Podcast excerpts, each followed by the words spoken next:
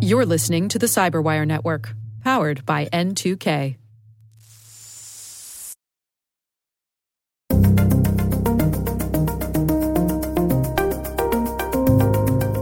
There's no point in sending a, a, physical leaflet to people that are in their 80s and 90s, giving them loads of technical advice because it, it's just not going to resonate with them. Hello, everyone, and welcome to the CyberWire's Hacking Humans podcast, where each week we look behind the social engineering scams, phishing schemes, and criminal exploits that are making headlines and taking a heavy toll on organizations around the world. I'm Dave Bittner, and joining me is Joe Carrigan from Harbor Labs and the Johns Hopkins University Information Security Institute. Hello, Joe. Hi, Dave. We got some good stories to share this week, and later in the show, Matthew Gorge is CEO and founder of VigiTrust, and he joins us to talk about protecting the young and the old against online scams and abuse. But first, a word from our sponsors at KnowBe4. We're not talking conspiracy theory when we say it's all connected. When it comes to InfoSec tools, effective integrations can make or break your security stack. Though not as common, the same should be true for security awareness training. Not only does KnowBe4 deliver the world's largest library of security awareness training, but they also provide a way to integrate the various elements of your existing security stack to help you strengthen your organization's security culture. Stay with us and in a few minutes, we'll hear from our sponsors at KnowBe4 about how you can integrate security awareness with your tech stack like never before.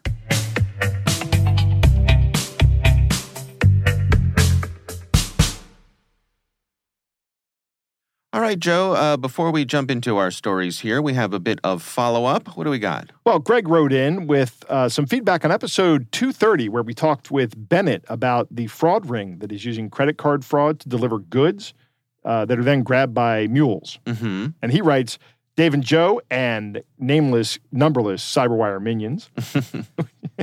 uh, just a comment regarding Porch Pirates or Delivery Dead Drops leg of the triangulation of hacking humans in episode 230. So he's talking about the uh, the fact that when these guys deliver products, like we were talking like gold coins and things like that, they mm-hmm. need someone to go and pick them up to move it move it around. And even though this gang was based in Southeast Asia, they still have to have infrastructure here in the US to do that. Right. When my father had his office building sold to another owner, he was still leasing his office space. He had various package, packages delivered to his office from Amazon and other shippers as well. Hmm. While I couldn't at the time think of a specific how does this fraud benefit the fraudsters, this makes me think they might be using a list of recently sold addresses as ship to addresses to insulate themselves from a, uh, from a direct link to the arriving fraudulently purchased products. Hmm. I wonder if they're using something like this. And he points to a, uh, a link on Zillow um, yeah, and by the way, Greg, thanks. Every time I go on Zillow, I go down a rabbit hole. but uh, it's uh, it's a great link. You can just select from the pull down menu, first pull down menu uh, for sold houses, and then you can look at the recently sold houses in your in a, in a given area. Right. So it's easy to do on a map, and this is a great point, Greg. Also, every newspaper or a lot of newspapers will have like recently sold houses in the newspaper uh, uh, in a section of the newspaper because these are public record. Yeah. And yeah. you know, if you live in a small town, that's in the newspaper. Mm-hmm. And they do that for uh, commercial real estate as well. Correct. Yeah. Correct. Yeah. Interesting. I think that's probably correct. Yeah. All right. Well, uh, thank you, Greg, for sending that in. Uh, anything else, Joe? Uh, did you want to talk about your synthetic voice here? Uh, sure. You want to play it? So, uh, well, I'll, let me set it up a little okay. bit. Uh, so, as uh, listeners might know, I also uh, do a segment over on the Grumpy Old Geeks podcast, uh, which is a podcast uh, from Jason and Brian. And we do a security segment every week. And so we've been talking about ChatGPT and synthesized voices and, and things like that. So um, I ran, so what, what I did was I asked ChatGPT to write up a a note from me thanking them for having me on the Grumpy Old Geeks podcast. Uh, then I ran that through an automated speech synthesis platform called Eleven Labs, uh, who are currently in beta. And what they do is they take samples of your voice and then they can create a speech synthesizer that imitates your voice. Obviously, there are many, many samples of my voice available. I have thousands of them here. That's right. and uh, so I loaded in about half half a dozen of them, uh, and this is what it generated. I'd like to take this opportunity to thank the hosts of the Grumpy Old Geeks podcast for having me on their show. It was an absolute pleasure to share my thoughts on cybersecurity, and I appreciate their willingness to engage in an open and frank discussion. I'm grateful for the chance to have shared my insights and experiences with the audience, and I look forward to future opportunities to do so. Thank you again. So, what do you think of that, Joe? Dave, uh, when you played this for me, I thought it was you resigning from the Grumpy Old Geeks show. Okay. And I I asked you immediately if you were doing that, and then you told me it was completely synthetic. Now, on the flip side of that, I played it for my wife, and she's like, that sounds robotic. Hmm. So she picked up on it that it wasn't real, but I did not. Hmm. Uh, so it fooled about 50% of my sample. yes. In fact, it fooled exactly 50% of your scientific sample of two. Right. Yeah. Right. Uh, so I have been saying for a long time, uh, I've, I'm not really worried about the AI and the the, the fake stuff for Mhm. election purposes. Uh, at least I was saying that for the 2016 and 2020 elections. Uh, but I might be worried about it for future elections. Yeah. Well, guess what? Now I'm worried about it. Fair enough. Fair. Yeah. I mean, this this took no more than ten minutes of effort on my Yeah, part. I mean, absolutely. so, and the synthesis is so fast on uh, on um, Eleven Labs' system. It's not fast enough yet that you could do a real time interaction with someone. But right. Yeah, it does uh, take a little bit of time for responses to come up. right. So But it's not going to work that you way. can certainly synthesize dozens of generic responses And then write a soundboard. Yep, You know, exactly. that would be very simple. Uh, the next thing I had you do with Chat GPT was write an endorsement for Alexandria Ocasio Cortez for president as if it were being written by Donald Trump. right. And it came up with a really good uh, bit of script for that. That Yeah. sounded like something Donald Trump would say Right. if he was endorsing Alexandria Ocasio Cortez for president, which is something everybody knows would never happen, That's right? right. That's right. That's right. But and then I said we should run that through the speech syn- synthesis, but there's a problem with the uh, with the terms of service. You're not allowed to use voices that aren't yours, and we don't own Donald Trump's voice, There you go. at least not yet. right. but- right. Yeah. Yeah. So it's this stuff is coming along quickly. Yeah, it is. So I think it's something we need to have on our radar. Obviously, uh, everybody's heard about ChatGPT lately. It's the media darling of the moment. But Yeah. the, the fact that you can extend it to other things, I think, is very interesting. And we'll have to keep an eye on it. Agreed. All right. Well, we would love to hear from you. If there's something you'd like us to cover on the show, you can email us. It's hackinghumans at thecyberwire.com. All right, let's do our stories here. Joe, why don't you start things off for us? Dave, my story comes from Karl Greenberg over at Tech Republic.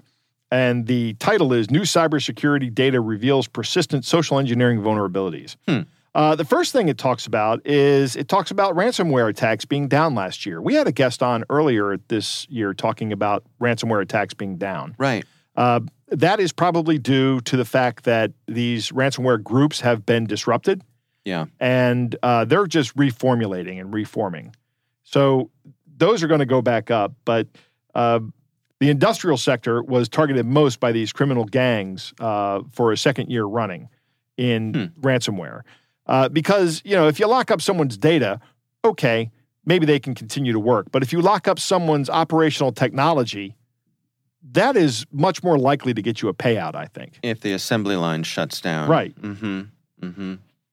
Karl also talks about uh, how there were 20, uh, two, I'm sorry, 23, 230,000 DDoS attacks um, across 2022. Hmm. Uh, 45% of them targeting U.S. businesses, 27% of which occurred in January, which is a large number. Mm-hmm. Um, and then he talks about the uh, the group Lockbit, which was responsible for 33% of the ransomware attacks.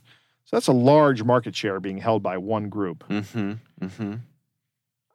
Although if they're using an affiliate model, it's it's you know kinda like Correct. Correct. It's almost like a franchise. If you think about McDonald's and how how it operates, these these ransomware groups were operating very in a very similar fashion. In fact, Mhm. they were even given the lion's share of the uh, of the ransom to the affiliates. They were giving like sixty percent and only keeping forty percent for themselves. right. Because they had done all the all the back end work of building the infrastructure and everything, Mhm. uh, but they were not interested in doing essentially what is the sales work of a ransomware in, industry, yeah. and they paid people handsomely to do it for them. Mm-hmm.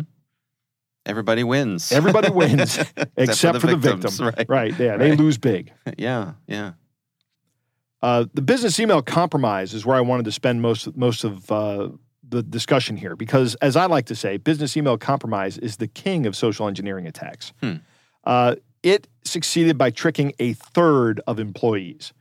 Wow. A third of employees. Now, I'm not sure if this these statistics include true business email compromise or just impersonation attacks lumped in with business email compromise. Mm-hmm. Uh, that's one of the places that we as an industry need to get our metrics right, in my opinion. Hmm. This is uh, very important because there is a big difference between someone sending an email from a newly created Gmail account that looks like it came from Dave Bittner Mm-hmm. or somebody actually breaking into your Dave Bittner account uh, at, at your business and sending email out as you. Oh, I see. Those are two different things. right. Right. Um, and and one of them is much more damaging because all the things we say, like make sure it's coming from the right address, make sure you're talking to the right person, all those things go right out the window once somebody has compromised your email account. mm-hmm. Uh, additionally, these these actors can work in a way that masks the fact that you and I are communicating on your compromised email account by generating rules that put my emails coming in into some other folder. You never even see it Right. and they're in there with you responding replying to me as i'm talking to you and i think i'm talking to you but i'm talking to some scammer you're ta- talking to everybody else on your email and when it comes time for me to say where do i send the money the scammer tells me his bank account Yeah. so that's how this works but a third of the people who receive these emails it, it kind of worked on them Hmm. at some level Wow. uh, because these things are tailored and crafted. So, in this report that he's referencing uh, here, it's the H1 2023 email threat report. 84% of email reports uh, to phishing mailboxes are either safe emails or gray mail. Hmm. Isn't that interesting? What What do you mean? What's So- gray mail? If you get a if you get a legitimate email Right. and it looks kind of suspicious and you report it, that is that constitutes about 84% of the uh, reports of phishing emails. Hmm. Of- Okay. So when you're in a large organization, a lot of times you'll have a, uh, a an, an email, uh, you know, even it's integrated into your your uh, your email client, where you can just click on a button and say report this as a phishing attempt. Right. 84% of the time, it's not a phishing attempt. That's a really high false positive rate. Oh. Okay. And that might be one of the problems with having people reporting phishing attempts. In fact, it is one of the problems.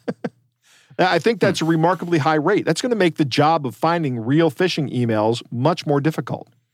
Don't you, don't you think there's a better safe than sorry element, though? I mean, There- if we're training people to be vigilant, There is a better safe than sorry element here. Uh, you're correct, but I'm not sure if this is if this is the best way to go about it. Yes, have the people report the phishing attempts, hmm uh, and maybe you can do some metrics on the back end. Maybe they do metrics on the back end. I don't know. hmm uh, where they compare the phishing reports. And if you see a bunch of people reporting something similar, then yeah, maybe you have a real phishing attempt here on your hands. But if you see one person, two people reporting things, uh, maybe you do metrics on on the quality of the individual's report and prioritize people who report a higher quality. I don't I don't know. hmm I don't know what the solution is here, but 84% uh, is is not a good metric. Hmm. Um, employees in the entry level sales roles with titles like sales associate and sales specialist read and reply to text based business email compromise attacks 78% of the time. Hmm. Interesting. if I guess if you're a salesperson, Right. better also better Exactly. safe than sorry. that is that is that is the flip side of this problem. right. Right. Uh, so i- you know, if you're a young salesperson who's who's hungry, I've been that young salesperson yeah. who has who has is trying to generate business. Every single email that comes in, you're reading it, Yeah. right? Who? What does this person need? Can I help this person? Can This I is sell the something? one. This is the one. I got to make my quota this month. yeah. Uh, what a miserable experience being a salesperson was for me. I'm sure there are people out there that really love it, but I hated every minute of it. Yeah. Uh, nearly two thirds of large enterprises experienced a supply chain compromise attack in the second half of 2022. Hmm. I don't know what that how that pans out. I'd have to look at this report. Uh, but From the first to the second half of 2022, business email compromise targeting small, small to medium businesses grew by 147%. So now they're going after the smaller guys. So all of that stuff uh, that people think about, these attackers aren't after me. This is where I, I I get to put on my Joe Stradamus hat and go, see, I told you this was going to happen. but I, you know, this is this is what uh, what they're going to start going for because they're starting to realize that the larger companies with business email compromise are starting to go, okay, everybody needs to use multi factor authentication. Okay, well, where am I going to go? Uh, I'll bet there are small companies out there that do a lot of business that uh, that I could probably go in there, compromise, and get some of their vendor payments uh, to get redirected, or maybe get some of their customer payments redirected. Right. That's the target. Is the money? It's always about the money with these Mhm. guys Mm-hmm. here's a little bit of a prediction uh, that is from this article. It says, looking ahead to 2023, uh, we're already in 2023, but it says bad actors will focus their attention on compromising supply chains in 2023, Hmm. uh, bypassing multi factor authentication and taking advantage of misconfigured APIs. That is a pretty specific prediction, but we'll see if that comes true. Hmm. Um, I think it's it might be valid. Anything they're going to do to bypass multi factor authentication uh, they're going to do it because multi-factor authentication makes these guys' lives much more difficult. Right. But they're not going away. There's too much money to be had. No, they just keep moving their way down the food chain, I guess. Right. Exactly. Yeah. All right. Well, it's an interesting article, and uh, we will have a link to that in the show notes. Uh, my story this week comes from the folks over at the Register. This is an article written by Jeff Burt. And uh, this is an interesting one, Joe. It's titled Scammers Steal $4 Million in Crypto During Face to Face Meeting. Huh. So I want to start off. Uh, I'm just going to read the first half sentence here. It says Ahad Shams, co founder of Web3 metaverse gaming engine startup Webaverse. So let me just stop there and say Web3 metaverse gaming engine startup. I already have my Tech Lingo bingo card full, right. right? This guy's hitting all the buttons here. Web3 metaverse gaming engine startup. I can just imagine the pitch meeting. He's like, "We got all the bases covered, Right. gents. We're we're in we're in good shape here." I've already stopped listening to Ahmad. Ahad. right, right. uh, so he found that someone had stolen four million dollars of his cryptocurrency, Oh no. And it happened during a real-world interaction. I want to know how this happened. so uh, what happened was uh, he was working on a, a Series A fundraising round. Okay. Uh, he got contacted by someone who wanted to invest, seemed to be from a legitimate law firm. Uh, he checked the website. Uh, the lawyer that was part of the deal, or uh, you know, per, alleged lawyer who was Right, part yeah. of the deal, uh, sent him some know your customer information, and that, that all eventually turned out to be fake. Right. Uh, Probably and- just a way to gather all kinds of information. Right, but but uh, Ahad was doing his due diligence Right. here, right? They're Yeah. trying to check out these folks. Uh, so they set up a meeting in Rome, and uh, Ahad met with this gentleman and his lawyer uh, for dinner, actually, Mhm. uh, and then they were going to meet the next day to close the deal. Uh, so Ahad had set up a Trust Wallet account, which is a cryptocurrency wallet, Right. secure wallet. Um, he had set that up at his home, and he was using a device that he did not u- normally use to uh, to set it up. Uh, the idea was that uh, without any private keys or seed phrases, that the funds would be secure. Yep. So uh, he sat across from these gentlemen, and he transferred uh, four million dollars in cryptocurrency to the Trust Wallet. Uh, to his trust wallet. to his to his trust wallet. Uh, the folks that he was doing business with asked to see the balances on the Trust Wallet app, uh, and, and interestingly, uh, took out his phone to take some pictures of the screen. Uh, he said that he thought that was weird, but there weren't any private keys or seed phrases showing on the screen. Right. So they thought, well, no harm done. Uh, and then uh, the person that they thought they were doing business with said he needed to step outside to discuss it over with his colleagues, and they never saw him again. He said minutes later, the funds left the wallet. He was in shock, and he had no idea how these guys had stolen the money from them. How I'm I'm also in shock and have no idea how these guys stole the money from him. right, right. So he had the the the address hmm of of a wallet that was back at his house. Yeah, right? And he sent $4 million to that address. correct. And within minutes, the bad guys had transferred the money out. Uh, and then the, the story goes on to talk about some of the, the laundering that they did there, sending it through multiple accounts in multiple places. Okay, but my Um, uh, my bigger question is how did they get access? They had to have access to his private keys at some point. Right. How'd they do that? Well, that's the mystery. And uh, if you read through the comments, there are lots of folks trying to guess how they did it. It seems like uh, many people think that there must have been some kind of man in the middle attack. That if they knew they were targeting this person, uh, could they have gotten on his home network? Could they have gotten on his home device? For $4 million, Right. it's worth spending a lot of money to try to get access to this person's devices, to their home, to their home network. Um, they thought someone said perhaps uh, you know the device that he was doing all these transactions on. Could they have intercepted a device that was sent to his home, put in their own malware, and then you know they so they have access to that device and and he doesn't know about it. I would need to see the um, the infrastructure that Ahad was using here in order Yeah. to make a better educated guess here. Um, you know, there's also another another uh, option here that Yeah. this is something Ahad is doing. I don't know if this is right or not. I'm not accusing Ahad of anything, but um, Maybe he's in on it. You mean? maybe he's in on it. Yeah, that's a possibility. Possibility. I think probably unlikely here. yeah, maybe. Yeah, yeah, Um, probably unlikely. You're right. Yeah, yeah. See, all, all, all of the evidence here seems to point to Ahad being a legitimate businessman, and And being a victim of a, of these guys. right, right. Um, some folks have wondered about the the taking of the picture of the screen. Like that's a little unusual.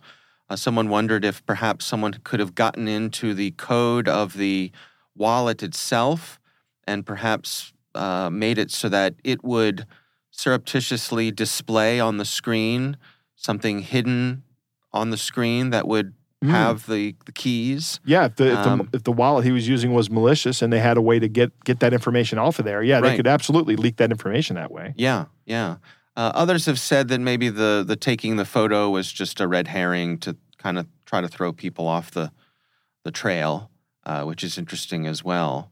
Um, folks have wondered if they got into someone's Wi-Fi network. There have been questions: could it have been an evil maid attack? You know, where they paid off people at the hotel to get access to his devices. Hmm. Um, so it, it's still a mystery, uh, but it's interesting because you would think that in some way they needed physical access to this person or else why bother with that part? If they were if they were able to do it if they were able to get everything they needed from say his home computer when he generated the keys to this wallet account why even go through with the face-to-face meeting? The high risk or certainly higher risk of a face-to-face meeting why would you go through with that unless you needed to?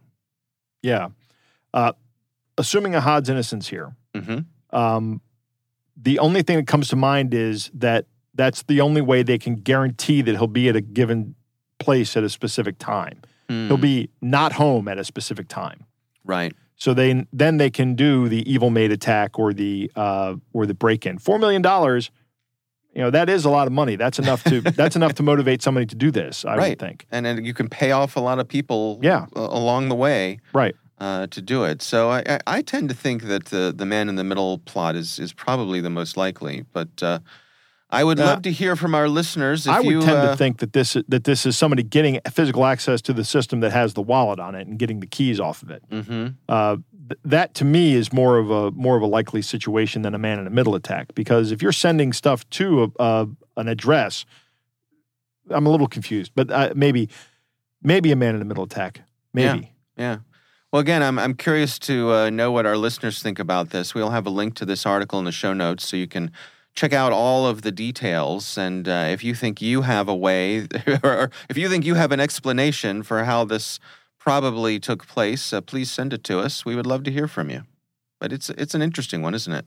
It is very much so. Yeah. Now I'm curious, uh oh. and I don't mean to impugn impugn Ahad. I mean, I'm, you're you're probably right. He is probably a victim here. Yeah, I think um, I think it's probably safe to say. I, yeah. I think everything points to that being the case. But it it is a question worth asking, right? Is you know right. could because often you found out that someone who purported to be a victim turned out to be in on the scam. But yeah. in this case, I, I think that would be a long shot. I don't think there's anything to that. Yeah. All right, Joe, those are our stories. It's time to move on to our catch of the day.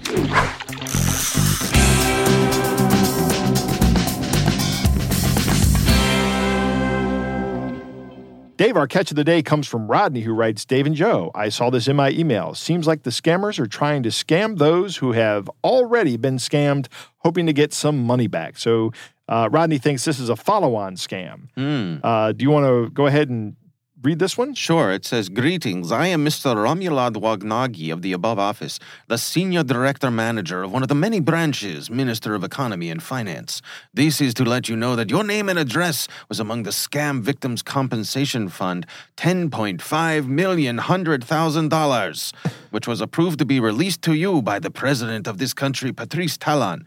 You are advised to get back to us with these details your full names, city, home address, working ID, email, address, cell phone. Your urgent message is highly needed as soon as possible once you receive this message. Note you might receive this email in your spam or your inbox as well. We are still working on our network IP to control our message direct to your inbox. I see. Thanks and God bless you. Yours sincerely, Mr. Romuald Wagnagi, Minister of Economy and Finance, Benin Republic.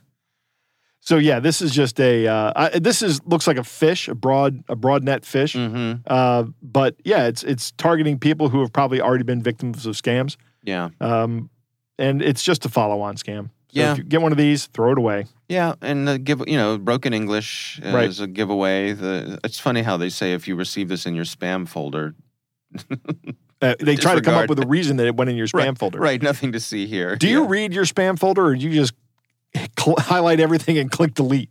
Oh yeah, that's what I do. Yeah, I don't even do that. I, I mean, I, I'd hate to see what's in there right now. It's, Right. You know, yeah, It generally ages out after like 30 days, right? something like that. Yeah. I don't know. Yeah, just out of sight, out of mind. Just bankrupt that folder every now and then. Goodbye, ding. I figure if it's important enough, they'll write back or they'll call me. Yep. All right. Well, our thanks to Rodney for sending that in to us. Again, we would love to hear from you. Our email address is hackinghumans at thecyberwire.com.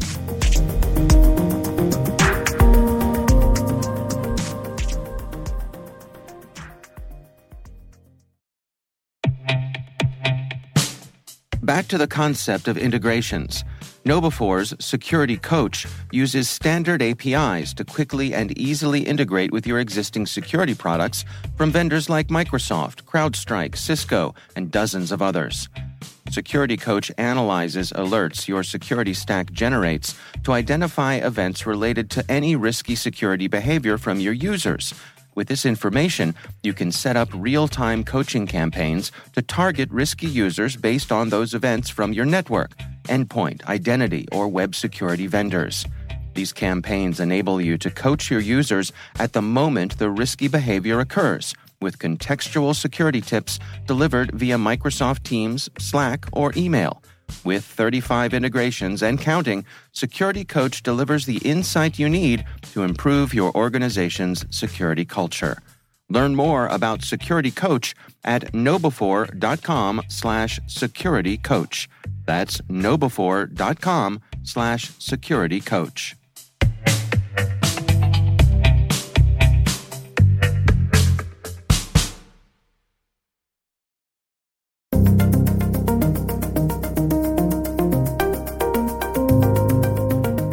Joe, I recently had the pleasure of speaking with Matthew Gorge. He is the CEO and founder of an organization called VigiTrust. And we're talking about protecting the young and the old alike against online scams and abuse. Here's my conversation with Matthew Gorge. So I think that we we are doing a reasonable job, or at least we're, we're, we have very good initiatives around protecting young children. Um, and we're seeing a lot of schools worldwide starting educating people around cybersecurity and uh, being groomed online and so on uh, from a, a, very young age. Um, we we certainly see a lot of a lot of schools, high schools, that level, uh, uh, providing training to well, not training, but educational webinars or educational seminars and interactive sessions with teenagers so that they can understand the risks. Where I think we're not really doing so well is with the older generations. Uh, one of the things to bear in mind is that those, those two um, brackets essentially have different uh, different views of the internet, different you know different experiences, and and also they are uh, targets for different things.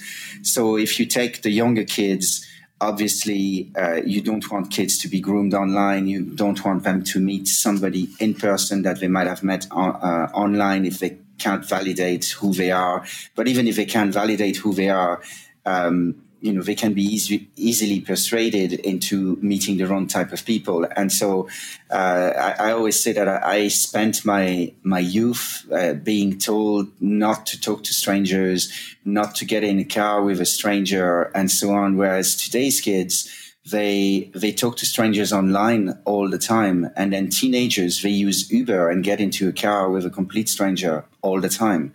And it's kind of normal. And so what we need to do is we need to educate people with the right mechanisms and with the right ideas. So some of the ideas that we had in 1970s, 80s, 90s are no longer completely uh, applicable. So they are kind of applicable in a physical context, but not in a cyberspace.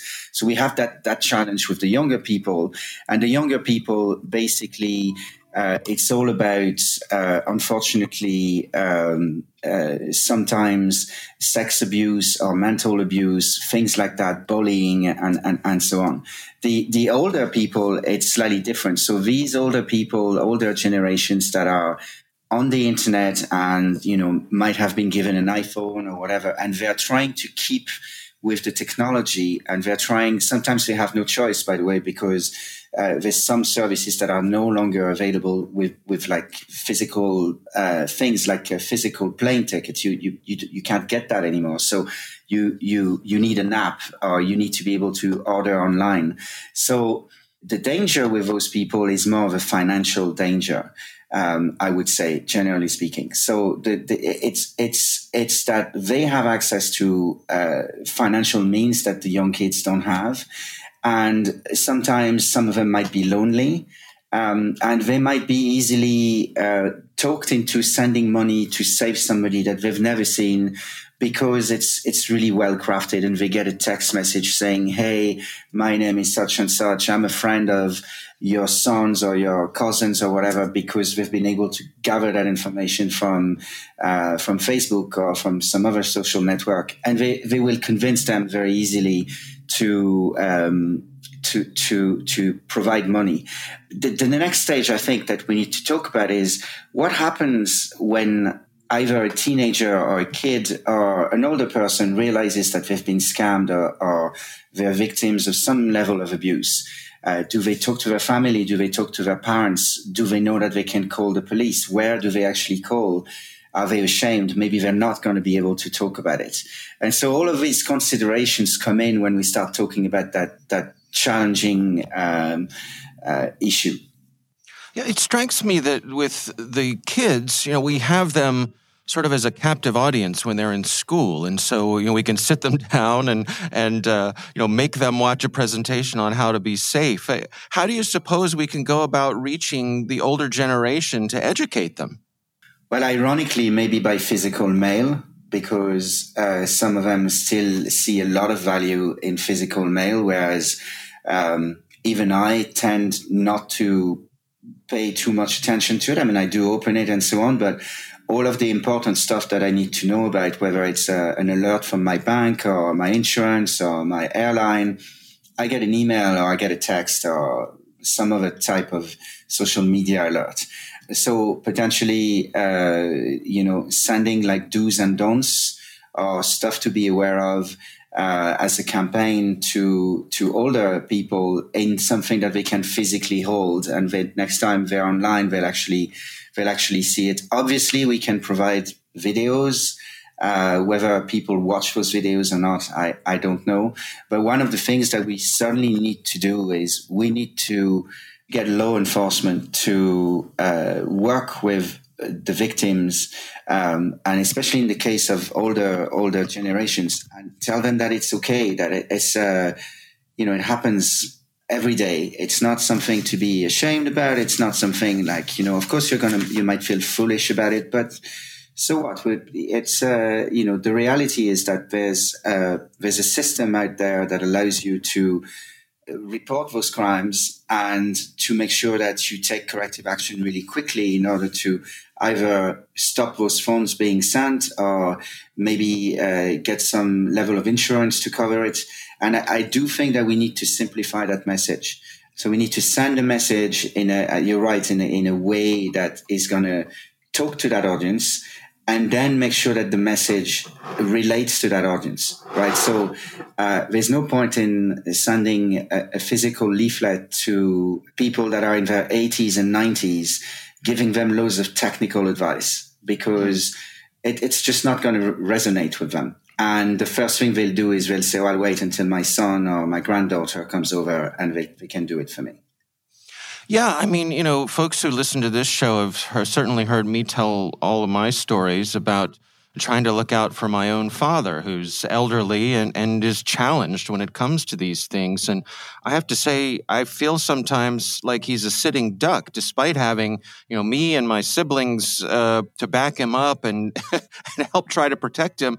It's still really challenging. Uh, what is your advice for folks like us who are trying to do our best to look out for our elderly parents or loved ones. You know, it's it's interesting because on the one hand, you want them to keep with the program. You don't want them to be isolated from what's happening. And so you would want them to be able to check the news on, on, a mobile phone or an iPad or something like that. You do want them to be able to send text messages or emails to their grand or grand uh, or great grand uh, generations and, and children's uh, and children. Sorry, and um, on the other hand, you you don't want to essentially put them at risk.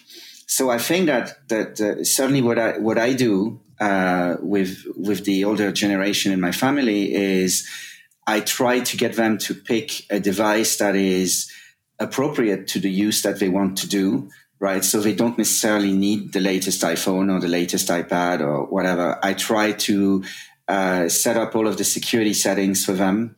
I try to get them to understand multi-factor authentication. It can be a little bit of a challenge sometimes, but once you explain it in, in plain terms, plain English, you know, something you know, something you have, something that's unique to you, they actually get it. And also, I, I, you know, I do show them sometimes examples of what can go wrong, you know, ranging from, uh, the, the fake romance with uh, somebody that's 20 years younger than you and find you on the internet, even though you're not on Facebook and you're not on social media. Just try to, you know, make, make them alert and uh, to, to, what's happening. The other thing I, I tend to do is to explain that there's absolutely no shame in, uh, in being a victim. In, in, you know, it's not, it's not like, it, it's not a um, it's not a major issue, and I, I I know I've said that a couple of times already, but I, I do think that we need to to to level down the the issue of I've been victim of a scam, so I need to stay off the internet. That that's no. I mean, you can go on the road and have a, a, a a minor car crash and you'll still be driving tomorrow and for the rest of your life. It's a little bit, you know, it mightn't be a great analogy, but at least we can relate to that. The, the other analogy that we can all relate to that to is, especially for much older generations is when you say to them, look, when you started driving, there was no, not much security. There was no ABS on the brakes. There was no um, seat belts. There was no seat belts at the back. There was, you know, all of those things. And now they come as standard and you think it's normal. In fact, if you were given your latest car without all of that, you'd be saying, well, there's something missing. Mm-hmm. And, and you, you rarely get into a car without putting your seatbelt. So why would you go on the internet without paying attention? So it's the, it's the same idea.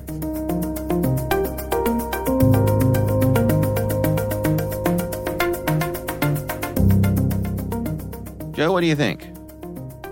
Interesting that the problems of protecting the young and the old have a lot of overlap, Mm-hmm. right? Yeah. You know, and uh, they're both they're both kind of looking for the same thing. They're looking for connection with other people. Yeah. They're looking to use their phones to do that or their technology to do that, which uh, I don't know. I think it's synthetic. I, I'm, I'm not, but here I am, grumpy old manning this again. Um, another good point is when you and I were young, our parents would say, "Don't talk to strangers," Right. and now kids do nothing but talk to strangers. That's You know? true. and it's the the whole stranger danger thing is actually a statistical anomaly. You're you're much more likely to be harmed by someone you know than by somebody you don't. Yeah. Uh, but the the don't talk to strangers model doesn't really fit anymore. Mhm. We we get in Ubers with people we don't know, right. um, Right. And for all we know, they could be they could be. Uh, we don't even know if they're Uber drivers, really. Yeah. Uh, and that's happened up in Baltimore a little bit. Mhm. There, there have been some some things that go on there that are a little bit sketchy with Mhm. in terms of Uber drivers. And it's not, not actually the Uber drivers; it's people who have carjacked Uber drivers and taken their car and their phone. Yeah. Uh, really scary stuff. Hmm. Um, but the whole "don't talk to strangers" thing is kind of out the window now. What do Hmm. we say about that? I mean, when you're on uh, a a chat service talking to people you don't know, uh, people need to be aware of the risks, right? Uh, Yeah. Younger people in particular. Uh, I wonder if it's don't talk to strangers in person now. Yeah. Has replaced that because, you know, when we were kids, there was no alternative other Right. than the telephone. That's right. right. We'd get telephone calls from time to time, and you know, it was always marketing calls. And yeah. I was, uh, I'm not allowed to talk to strangers and hang up the phone. I did that when I was like 16. It was hilarious. uh, if you want to protect older people, I found this particular point very interesting that older people are very responsive to actual physical mail coming Mm, into their house. mhm. So if you send a letter or send a flyer in about uh, you know scams going on, that would reach a lot of people. Only drawback with that is it's kind of expensive. You know, it's Yeah. not not nearly as cheap as as a digital campaign, Sure. Uh, which is why we don't see a lot of mail anymore. Yeah. Um, the the the shame of being scammed is going to be a big part of why these scammers are successful, as long as this is part of the equation. hmm I don't know how we make that not part of the equation. I mean, we on this show we talk about people who come forward and we say that's very brave and we really appreciate it, but in society as a whole, uh, I don't know how we overcome that. I don't know that there will ever be a full remission of this kind of behavior. Yeah. I, I yes, I agree with you. I would say the one thing we can do is make sure that all of our loved ones know that they should not ever be ashamed to speak to us About about, being this. scammed, yeah. Right, right. And in fact, uh, a friend of mine gave me a, a useful little phrase to use Oh, uh, when dealing with your parents, and, and it, they say if you say nothing would make me more proud than being able to help you with something like this Hmm. right? That that's something your parents are going to respond to very positively, um, and and that could help. You know, and just let them know. It doesn't matter what it is, what the scam was. You know, I don't care if it was. Uh, you know, if you were if you were looking at porn and you got, you know, like, there's going to be no judgment because that ha- that could happen to anybody. Sure. Uh, so just I don't know, getting in front of it, making sure that they know that you will help them without any judgment, may be able to help get rid of some of that potential of of shame being a barrier. Yeah, yeah, that, that that's a great uh, great point. You know, the the it doesn't have to be a societal change; it just has to be a n- change within your local network. You know, Mhm. family network, friends network, that kind of thing. Right, right. Um, Matthew talks about simplifying the message, hmm which I think is a great idea. Do you remember when the Medicaid card started, uh, Medicare card started coming out, uh, and there was a campaign, very briefly, from uh, from Medicare that said "guard your card," Hmm. and it was uh, you know a bunch of older folks sitting around. Uh, it was a television ad campaign. Yeah. A bunch of older folks sitting around playing cards, and they were saying things like "guard your card." Don't some scammer tried to call me and get my Medicare card Oh. today. They were saying things like that. That ad was way too short lived for it to be effective. Hmm. But it, I thought it could have been effective if the uh, if they had to run it long enough. Hmm. Uh, but I, and I thought it was a good campaign as well, Mhm. and it did just that. It simplified the message to a simple soundbite. Guard your card that r- rhymes and fits in your brain Right. to the point where I still remember it after having seen it maybe six or seven years ago in a very short-lived ad campaign. Right. Stranger danger. Right. Yeah. It is a very effective way to uh, help keep these things uh, in your head. Another one that, that I still remember that they don't. I don't see any public service ads anymore. Stop, drop, and roll. Yeah. Yeah. And from what I see on uh, on on Reddit and on on Instagram, a lot of people don't know that. when they catch themselves on fire, the first thing they do is run around, Run around. Yeah. which is one of the worst things you Yeah. could do. yeah. Feed the flames. Right? Yeah. It's stop, drop, and roll. um, training like cyber awareness does need to be consistent and constant, and I think that is something that should be in in we should all be doing culturally. Yeah. uh, is you know yes of course we have the uh, the cyber awareness training for the captive audience of the younger people in in school and in college and in uh, in places like that maybe when they're starting working but what do we do with the older people uh, who are retired and don't have to do anything you know they don't you can't make them do anything Right. right it's and and if you try a lot of them will resist it i know that if you try to make me do something i'm going to resist it I can vouch for that. Right.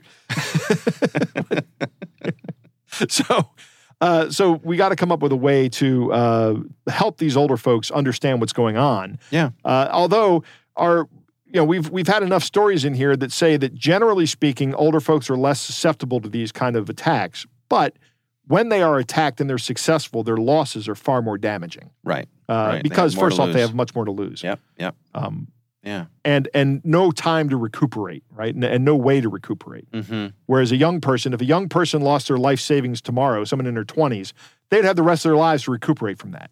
Right. Um, and, and a means because they would be employed, and, and you know, uh, uh, someone in their 80s doesn't have that. Yeah.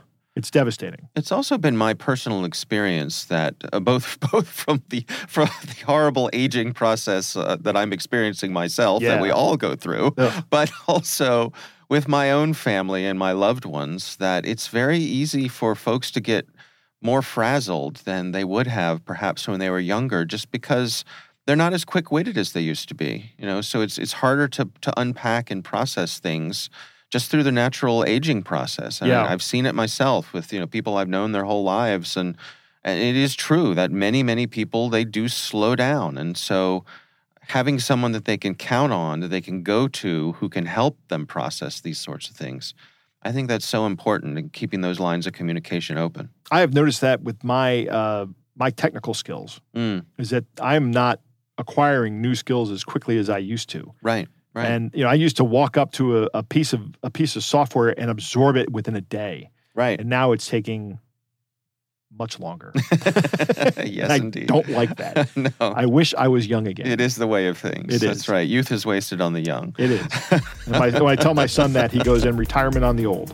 There you go. Fair enough. All right, touche. All right, well, our thanks to Matthew Gorge for joining us. We do appreciate him taking the time.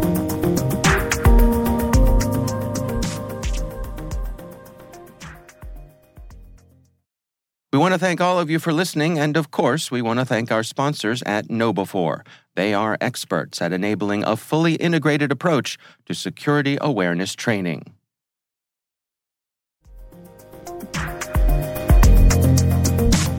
That is our show. We want to thank all of you for listening. Our thanks to Harbor Labs and the Johns Hopkins University Information Security Institute for their participation. You can learn more at harborlabs.com and isi.jhu.edu. The Hacking Humans podcast is proudly produced in Maryland at the startup studios of DataTribe, where they're co building the next generation of cybersecurity teams and technologies. Our senior producer is Jennifer Eiben. Our executive editor is Peter Kilpe. I'm Dave Bittner. And I'm Joe Carrigan. Thanks for listening.